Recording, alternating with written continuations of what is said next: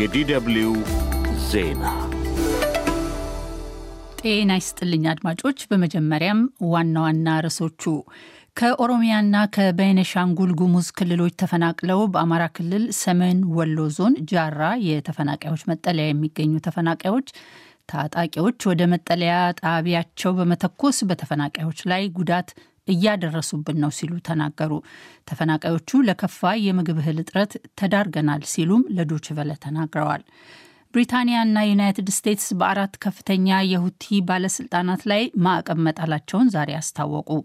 መንግስታቱ ማዕቀቡ በአራቱ የሁቲ ኃላፊዎች ላይ የተጣለው በቀይ ባህር ላይ በሚጓጓዙ የንግድ መርከቦች ላይ ጥቃት እንዲፈጸም በማድረግና በማገዝ አላቸው ባሉት ሚና ምክንያት መሆኑን አስታውቀዋል። ለትናንት ታቀዶ የነበረው የጀርመን ውጭ ጉዳይ ሚኒስትር የአናሌና ቤርቦክ የምስራቅ አፍሪካ ጉብኝት ዛሬ በጅቡቲ ተጀመረ። ጉብኝቱ ወደ ዛሬ የተገፋው ሚኒስትሯንና የልኡካን ቡድናቸውን ይዞ ትናንት ወደ ጅቡቲ ሲበር የነበረው የጀርመን መንግስት አውሮፕላን በኤርትራ የአየር ክልል ላይ የመብረር ፈቃድ ባለማግኘቱ መሆኑ ተነግሯል። ዜናው በዝርዝር።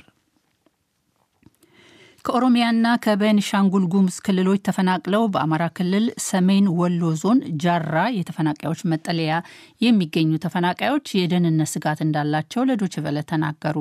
ተፈናቃዮቹ እንደሚሉት በአካባቢው የሚንቀሳቀሱ ታጣቂዎች ወደ መጠለያ ጣቢያው በመተኮስ ጉዳት እያደረሱባቸው ነው። በሰዋታዊም ችግር ገጥሞናል። ታጣቂዎች እየመጡ ካምፓኒ ተኩስ እየከፈቱብን የዛሬ 2 ሳምንት አካባቢ አንድ ሰው ሙቶብናል። ትናንት ከተፈናቃዩ 2 ሰው ቆስሏል። አሁን ካምፕ ውስጥ ያለው ህዝብ በጣም ተጨንቆ ነው ያለ፣ ተቸግሮ ነው ያለ። አረኛ በጣም እየተጨናነቅን ነው። አንደኛ የራብ ሰበሰን እያሳከከንና ሰው እየተጎዳብን ነው። እንደገና ደግሞ ተታያለ ኃይል ወደዚህ እየተተኮሰ ማታ ራሱ ምንም በቃ በጣም ጭንንቅ ተጣበን ተጨንቀን ህጻንና ልጅ በጣም እየተጎዳብን ነው ያለ። የዞኑ አደጋ መከላከልና ምግብ ዋስትና ጽሕፈት ቤት በተፈናቃዮቹ ላይ ጉዳት መድረሱን አረጋግጧል። በአማራ ክልል የሰሜን ወሎ ዞን አደጋ መከላከልና ምግብ ዋስትና ጽሕፈት ቤት ኃላፊ አቶ አለሙ ይመር እኛ መከላከያም የሚኒሻ አካላችን ማለት ዙሪያው ጥበቃ እየተደረገላቸው ነው። ተፈናቃይ ከካምፕ ውጭ መውጣት የለበትም። አካባቢ ሴኩሪቲ ችግር አለ። ከወጣቸው ኦሬዲ በዙሪያው ያለ ታጣቂ ነው ሊመቷቸው ይችላሉ ብለን ማስጠንቀቂያ ሰጥተናል። ትምህርትም ሰጥተናል። ከዛ ውጭ በራሳቸው ፍቃድ ብትወጡ ትመታላችሁ ብለን ተግባብተናል። ግን በራሳቸው እየወጡ ይሄዳሉ። እነዛ ተፈናቃዮች ላይ ግን እርምጃ ተወሰደባቸዋል። ከዚህ ሌላ ተፈናቃዮቹ መጠለያ ጣቢያውን ለቃችሁ ትሄዳላችሁ በመባላችን ያለንን ቁሳቁስና የእርዳታ እህል ሸጠን ብንጠብቅም ወደ ተባለው አካባቢ ባለመንቀሳቀሳችን ለከፋ የምግብ እህል እጥረት ተዳርገናል፣ የማብሰያ ቁሳቁስ እጥረትን አጋጥሞናል ሲሉ ለዶችቨለ ተናግረዋል። ለዚህ የተፈናቃዮች አቤቱታ አቶ አለሙ ይመር መልስ ሰጥተዋል። ባለፈው ወደ ደብረ ብርሃን ይሄዳሉ ብዬ ነግሬ ነበር። ግን እዚህ ያለው ተፈናቃይ አንድም ተፈናቃይ እቃውን መሸጥ የለበትም፣ የዕለት እርዳታ የተሰጠውን ምግብ መሸጥ የለበትም።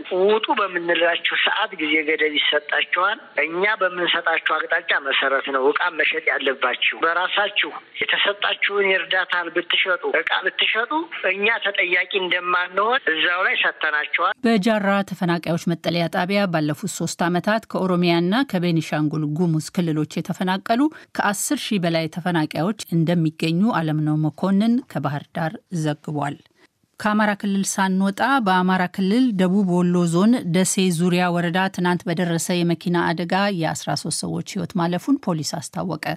የደሴ ዙሪያ ወረዳ ፖሊስ ጽሕፈት ቤት ኃላፊ ኮማንደር መሐመድ ሰይድ ዛሬ ለዶችቨለ በስልክ እንደገለጹት በተለምዶ አባዱላ እየተባለ የሚጠራው የህዝብ ማመላለሻ ተሽከርካሪ ትናንት 20 ሰዎችን ከደሴ ከተማ አሳፍሮ ወደ ገነቴና ቀስታ ወደ ተባሉ ቦታዎች በመጓዝ ላይ ሳለ ከቀኑ 5:30 አካባቢ አደይ ከተባለ ስፍራ ሲደርስ በመገልበጡ የ13 ሰዎች ህይወት ወዲያውኑ አልፏል።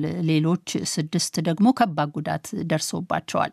በደሴ ሆስፒታል በሕክምና ላይ ናቸውም ተብሏል። ከባድ ጉዳት የደረሰበት አሽከርካሪውም በጥበቃ ስር ሆኖ በሕክምና ላይ እንደሚገኝ ኃላፊው ተናግረዋል። የአደጋው መንስኤ እየተጣራ ቢሆንም ከተፈቀደው በላይ ፍጥነትና የቦታው አስቸጋሪነት ለአደጋው መንስኤ ሳይሆን እንደማይቀር ኮማንደር መሐመድ ገልጠዋል። ወደ ህክምና እርዳታ እንደገኘ ወደዚህ ያመጣን ሁለቱ መንገድ ላይ ሞተዋል። አሁን ባለው ሁኔታ ሁለቱ እንድና አራሴ ቁስለኛ በህክምና ላይ ይገኛል። ሹፌሩን ጨምሮ የሞተው ወደ 13 አካባቢ የደረሰ ነው የሞተው። አዛ አካባቢ ያለው ቦታ በተደጋጋሚ መኪና ይወድቅበታል። ስሎፕ ነው መንገዱና ከፍጥነት ጋር ተያይዞ ከርብም ስለሆነ ጭነት አለ። ከፍጥነቱ ጋር ተያይዞ ፕሬል ለማየት ሙከራ ሲያደርግ ተሸራቶ ነው የሚል ነገር ነው ያለው። ቴክኒክና የቴክኒክ መርማሪዎች ቦታው ላይ ሄደው አደጋ ሁኔታ ምን እንደሆነ ያው አጣርተውት በመረጃ ገልጸው ነው የሚሆነው። ከሟቾቹ መካከል እስከ ዛሬ ቀጥር ድረስ የ8 አስከሬን ለቤተሰብ መሰጠቱን አድራሻቸው ያልታወቀው የሌሎቹ አስከሬን ደግሞ በደሴ ሆስፒታል አስከሬን ማቆያ እንደሚገኝ ኃላፊው መናገራቸውን አለምነው መኮንን ከባህር ዳር ዘግቧል። ይህ ዶይቼ ቬለ DW ነው። ብሪታንያና ዩናይትድ ስቴትስ በአራት ከፍተኛ የሁቲ ባለስልጣናት ላይ ማዕቀብ መጣላቸውን አስታወቁ። መንግስታቱ ማዕቀቡ በአራቱ የሁቲ ኃላፊዎች ላይ ተጣለው በቀይ ባህር ላይ በሚጓጓዙ የንግድ መርከቦች ላይ ጥቃት እንዲፈጸም በማድረግና በማገዝ አላቸው ባሉት ሚና ምክንያት መሆኑን አስታውቀዋል። ማዕቀቡ ከተጣለባቸው መካከል የሁቲ መከላከያ ሚኒስትር መሐመድ ናስር አልአታፊ፣ የሁቲዎች የባህር ኃይል አዛዥ ፋድል አብድ አልናቢ፣ የጠረፍ መከላከያ ኃይል አዛዥ መሐመድ አሊ አልካዲሪ ይገኙበታል። ብሪታንያ አራቱ ባለስልጣናት የየመን ጸጥታ፣ ሰላምና መረጋጋት ስጋት ናቸው ብላለች። ለትናንት ታቅዶ የነበረው የጀርመን ውጭ ጉዳይ ሚኒስትር የአናሌና ቤርቦክ የምስራቅ አፍሪካ ጉብኝት ዛሬ በጅቡቲ ተጀመረ። ጉብኝቱ ወደ ዛሬ የተገፋው ሚኒስትሯንና የልኡካን ቡድናቸውን ይዞ ትናንት ወደ ጅቡቲ ሲበር የነበረው የጀርመን መንግስት አውሮፕላን በኤርትራ የአየር ክልል ላይ የመብረር ፈቃድ ባለማግኘቱ መሆኑ ተዘግቧል። በዚህ ምክንያትም ሚኒስትሯ ጂዳ ሳዑዲ አረቢያ አድረው ዛሬ ጅቡቲ ገብተዋል። ከጅቡቲ ሌላ ቤርቦክ ዛሬ ኬንያም ነበሩ። ቤርቦክንና ልኡካኖቻቸውን የያዘው አውሮፕላኑ ጂዳ ከማረፉ በፊት ከአንድ ሰዓት በላይ በቀይ ባህር አየር ላይ ሲሽከረከር ነበረ።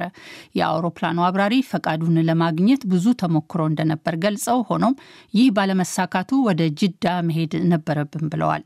የጀርመን ውጭ ጉዳይ ሚኒስቴር በበኩሉ አውሮፕላኑን በኤርትራ የአየር ክልል ላይ ለማብረር ፈቃድ እንዳልተሰጠው ያወቀው ትናንት ጠዋት ከበረራው ጥቂት ደቂቃዎች ቀደም ብሎ እንደነበር አስታውቋል። አውሮፕላኑ በበረራ ላይ እያለ ፈቃዱን ያገኛል ተብሎ በመወሰኑ ወደዚያው መሄዱንም ገልጿል።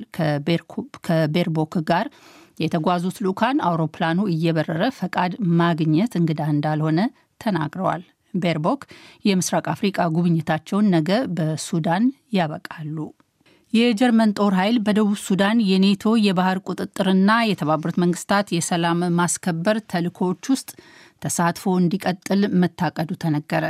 የጀርመን መንግስት ቃል አቀባይ ስቴፈን ሄበሽትራይትን ጠቅሶ የጀርመን ዜና አገልግሎት እንደዘገበው በሁለቱ ተልእኮዎች ውስጥ የጀርመን ጦርን ተሳትፎ ለአንድ ዓመት ለማራዘም ታቅዷል።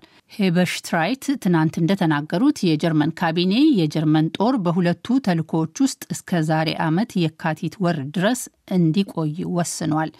ሲ ጋርዲያን የተባለው ተልእኮ በሜዲትራኒያን ባህር የሚደረጉ እንቅስቃሴዎችን በመርከቦችና በአውሮፕላኖች ይቆጣጠራል። ተግባሩም አሸባሪነትንና ህገወጥ የጦር መሳሪያ ዝውውርን መከላከል ነው። የተባበሩት መንግስታት የደቡብ ሱዳን ተልእኮ ዓላማ ደግሞ የደቡብ ሱዳንን የሰላም ሂደት መደገፍና ለሰላማዊ ሰዎች ጥበቃ ማድረግ ነው።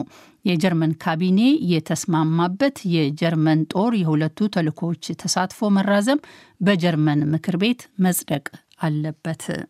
ሁለት የብሪታንያ ቤተመዘክሮች በቅኝ ግዛት ዘመን ከጋና ቤተመንግስት የተዘረፉ ከወርቅና ከብር የተሰሩ ቅርሳቅርሶችን እንደሚመልሱ ተዘገበ። የብሪታንያው የቪክቶሪያና አልበርት ቤተመዘክሮች ለጋና ከሚመልሷቸው ቅርሶች መካከል 300 ዓመት ዕድሜ እንዳለው የተነገረው በተለያዩ ስነ ስርዓቶች ላይ ለቃለ መሐላ ማስፈጸሚያ ጥቅም ላይ የሚውለው የምፖፖንሶ ሰይፍ ይገኝበታል። ብሪታንያ ለጋና ትመልሳለች የተባለው በጎርጎሮሳዊ 1874 በተካሄደው አንግሎ አሳንቴ በተባለው ጦርነት ወቅት የተዘረፉ 32 ቅርሶች ናቸው።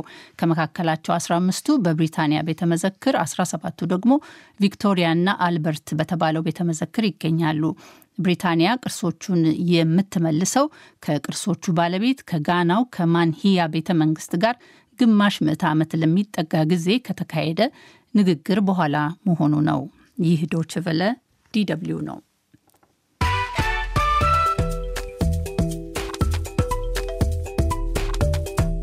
ዶይቼ ዶች ቨለ ዜናውን ለማብቃት ነው ዋና ዋና አርሶቹን በድጋሚ ኮሮሚያና ከቤንሻንጉል ጉሙዝ ክልሎች ተፈናቅለው በአማራ ክልል ሰሜን ወሎ ዞን ጃራ የተፈናቃዮች መጠለያ የሚገኙ ተፈናቃዮች ታጣቂዎች ወደ መጠለያ ጣቢያው በመተኮስ ጉዳት ያደረሱብን ነው ሲሉ ተናገሩ።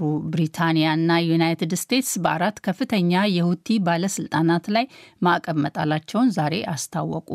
ለትናንት ታቀዶ የነበረው የጀርመን ውጭ ጉዳይ ሚኒስትር የአናሌና ቤርቦክ የምስራቅ አፍሪካ ጉብኝት ዛሬ በጅቡቲ ተጀመረ። ዜናው በዚሁ አበቃ።